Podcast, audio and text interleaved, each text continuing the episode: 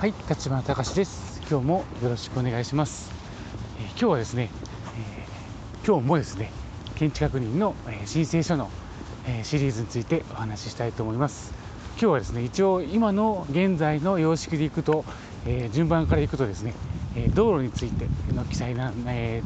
ー道路についてのお話なんですけども、この道路がですね、実はあの昨日もう、え事前に配信を撮っているんですけども、えーその中で、まあ、今日基本的には次の日にアップをするんですけども、えー昨日の、えー収録した内容がですねちょっとあまりにも盛りだくさんすぎて道路ってやっぱりねすごくねあのなんていうんですかねあの多い間違いが多いというか難しいというか奥が深いというかですねあもっと言うと、え審査機関側の要求が多いというかですね、まあ、それは最終的には行政だったりするかもしれないんですけども道路はとても多いので、えー昨日はですね一気にまとめて道路について一日で喋ろうと思って時間もかかったし結局、うん、もう盛りだくさんすぎてこれちょっと良くないなと思ったので今日はですね、えー再度撮り直しということで、えーまあ、撮り直しって言っても結局この配信を、えーお蔵入りのやつは出さないのでえこれ言う必要ないんですけどももう言ってしまったので、まあ、あの 聞いてくださいって感じですね、うん、撮り直しをしております。それで、えー道路についてはですねもう何回も分けて、えーまあ、それが、え2回になるのか3回になるのか4回になるのかはたまた、まあ、とりあえず、えー一旦そこで打ち切って、えー次に行ってまた、えー何かの時に、えー何かその他の申請書の関係でえリンクした時に、えーもう一回立ち戻ったりしてやっていきたいと思いますのでよろしく、えー今日はですね、えー道路についてなんですけどもざっくり道路とはっていうことについてお話ししたいと思います。建築基準法の道路っていうのはね、えー若干ちょっと違うというかですね、えー道路にもいろいろな種類がありますよっていうことです、えーまずですね、えー建築基準法でいうと42条。ここが道路に関する、えーところになります、えーそれで、えー最初にですね、えー条文は当然ね第42条第1項第1号2号3号4号5号2項3項4項言ってあるんですけども、えー私が、えー働いているエリアで行くと、うん、そうは言ってもそんなに半分も使ってないかな、っていうぐらい、まあ、多分都会に行ったらあるとかもっと特殊なところだったらあるとかそういったことが関係してくるんだと思うんですけども、えー少なくともですね私が、えー働いてみたことのある道路っていうのは半分ぐらいしかないです。うんというわけで全部言うんじゃなくて、えーよくある事例結局ね僕が見てないことはね、えあくまで、えテキストとか、え参考書の資料でしかないので、まあ、これはちょっと参考にならない気がするので、えー私がえ普段使っているというか普段よく目にするそして、えー説明できることところを、えー詳しく説明したいと思います。まずはですね、え道路法による道路なんですけどもあそのまず前段がありましてね道路っていうのは建築基準法上はですね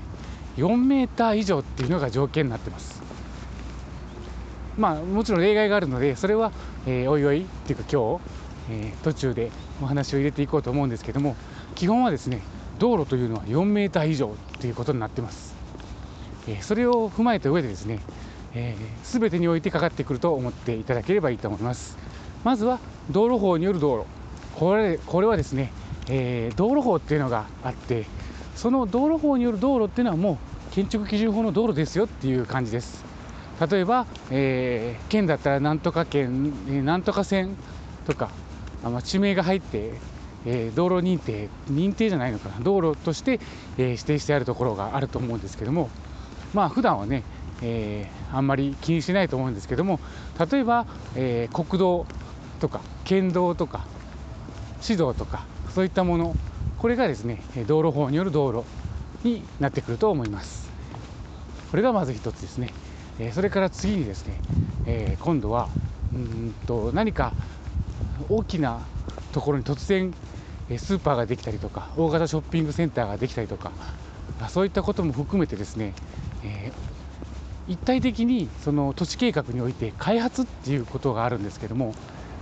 そういったその開発をした時っていうのは当然何もないところに、えー、道路とか街ができるわけなので、え、それには当然道路が必要でで、えー、建築基準法上はですね道路に、えー、道路からその敷地に行かなきゃいけないっていう、まあ、これも原則があるんですけども、まあ、そういったこともあってですね、えー、必ず、え、家を建てるにはそこに行くまでに道路が必要になってきます。なので開発をするときには当然道路もセットで開発を行う必要があります、まあ、特にですねその敷地の開発例えば、まあ、これはちょっと詳細なことになってくるんですけども市街化区域とかだったら、えー、敷地が1000メートル超える場合とかそういった時っていうのはその、えー、開発とかがかかったりするんですけども、まあ、それについてはですね、えー、また説明をしようと思うんですが大きな敷地のその一つの所有者が、えー、建てる場合はあんまりその接続については、え、難しくないんですけどもその大きい開発の中に例えば10個も20個も30個もですね、え、建物が建つような開発をした場合はですね当然、え、それぞれに道路に接続する必要があるので道路も含めて、え開発を取ったりします。そういった場合の道路っていうのが、えー、当然ね、えー、指導ではないんですけども、えー、こういった場合は開発道路ということで、えそれも建築基準法は道路として認めましょうっていうことになってます。同じように区画整理っていうのもあってうんこれもね土地区画整理事業って言ったりするんですけどもこれもねちょっと開発と似てるところはあるんですけどもうん以前建ってたところをですね、えーえー、全部をその一旦行政の方で、えー、土地を、えー、返し返なんていうのかな土地をえー、手放してでそこのところに再度、えー、区画をきれいにした上でですね、えー、そこに、え、家を建てるケースですね。こういった場合が、まあ、土地区画整理っていう形になるんですけどもこの道路についても同じように、え、道路ですよ。建築基準法上の道路ですよって言ってます。そんな形ですね。まあ他にもいっぱいあるんですけどもまあ大きくいうとその2つが多いですかね。そういったものも建築基準法の道路法の道路じゃないんですけども建築基準法上は道路で認めますっていう道路になってます、それからですね次はうんと例えば、えー、何かあの、ま用途地域図っていうのがあるんですけど都市計画図って言ったりするんですけどこの都市計画図を、えー、と見ると、えー、今ねこには道路がないのにいつか道路ができるっていうね計画道路っていうのがね書いてあるんですよね。なので、まあ、それに向かって、まあ、あんまりその、えー、ルールがない状態だと何好きかって立つとですね何かやろうと思った時には、えー、いろんな大変な問題があったりするのである程度ね都市計画において、えー、この町はこういう感じにしようっていうのが決まってるんですよね。まあ、特に大きいのがさっき言った街路、えー、計画街路っ言ったりするんですけども、えー、それをですね、えー、決まってるんですけどもそこに、えー、家を建つ時っていうのは基本的にはまだそのいずれその道路ができるとそこに接続する家っていうのが建つことができるんですけども現状まだ何もないので、えー、そこに家を建てるってことが基本的にはできないんです。できないんですけどもこれがね、えー、2年以内に施工が決まってるものですね。だからもうもうほぼ着手寸前まで来てる建物、えー、着手というか完成かな、うん、そういったものについては道路として認めましょうっていうことがあるので2年以内に施工するものについてはですね、えー、街路であってももうほぼ道路になるので、えー、道路として認めましょうっていうことになってます。まあね、所有している人からするとですねなかなか家が建てれないし道路ができてからじゃあ家を建とうと思ったらまた何年もかかったりするのでそういう方にとってはですねちょっと、うん、その2年だけでもですね早く工事が施工できるとその道路の完成と同時にですねほぼ同時に、えー、家に住むことができるっていうことで多分その2年っていうのが決まってるなのかなとは思いますけども、まあ、詳しい話は分かりません、えー、こういったものも道路として認めていきましょうって言います、まあ、これはちなみに、えー、42条1項第4号指定道路って言ったりするんですけども、まあ、そういった形の道路もあります。これがまあ基本的に、えー、道路4メーター以上の場合の、えー、建築基準法の道についての考え方です。そしてですね次は、えー、今度はですね4メーターない場合も当然あるわけです。これねあの全部4メーター以上あればいいんですけども昔の、えー、道路というか道についてはその車が、えー、通るようになってからの道っていうのは当然ある程度の福音があるんですけどもそうじゃない道っていうのも当然あってですねそういった道についてはですね、えー、これも認めていかなきゃいけないですよね。当然その家はあの建築基準法よりも前にずいぶん前からもう、昔から家は建てているので、え、その家をですね、え、今の基準に合わないからといって、え建てれませんとか増築できませんっていうのはやっぱり、えいけないので、うん、そういったケースの場合を想定してですね、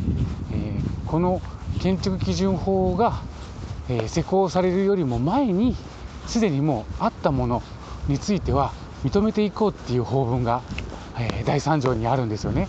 なので、えー、それを適用してですね、えー、やっていくんですけども道路についてはですね、えこれは42条の2項って言ったりするんですけどもこの2項にはですね4メーターを道路が4メーターない場合の道路についての、ええー、指定というか、え、いうのがあります。これはですね、えー、例えば、うん、まあそれでもね1.8メートルよりももっと道幅が狭い場合はまた違う条文になってくるんですけども基本的には、1.8メーターを超えて以上か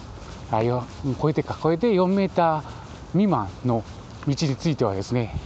え、ある条件をクリアすればそれは道路として見てもいいですよっていうことになってます。その条件というのがですね、えー立ち並びこれがねまあなぜそうなってるのかわからないんですけども、えー、1個だけ立ってるポツンと一軒家が立ってるところの道で例えば4メーーなかった場合はこれねなぜかですね建築基準法上は、えー、その42条2項にならないっていうことで、えー、雪道が取れてないっていう判定になるんです。で、えー、それがね法文を見ると、えー立ち並んでいるっていう条件がついてるんですよね。この、えー、基準法が施行する前から立え立ち並んでいる、えー、建物について、えー、2個の指定がされるので、えー、その条件がないっていうことになるんですよね。でじゃあ立ち並びって何っていう定義なんですけどもこれはね2つ以上2以上ですね2つ以上建物がすでにあったところについては、えー、これは認めていきましょうということで、うんえー、それについては、えー、道路になってます。だからそういうケースって結構あると思うんですよね。ただまあその2個っていうのは最終的には4メートルになるっていういずれですねっていう条件になるんですけども、えー、そういう条件をつけて、えー、雪道というか道路に認めて道路になるっていうケースがあります。これは結構多いですね。特に昔ながらの建物が立ち並んでいるところっていうのは大概そんなにね、え道路を、えー、車が走ってくる前からすでに栄えていたところが多くてですね、え小京都とかですねそういったケースだとやっぱりね道は狭いのででも家はいっぱい立ち並んでますよね。立ってるのでそういったところはですね、えー、この二項道路っていう指定をしたりします。ただね、えー、古い街並みだとその1.8もなかったりするので今度はそうした場合はね、えー、参考道路って言って、えー、っともっと福音が狭い場合1.8より狭い場合もですね、うん、これも一応あの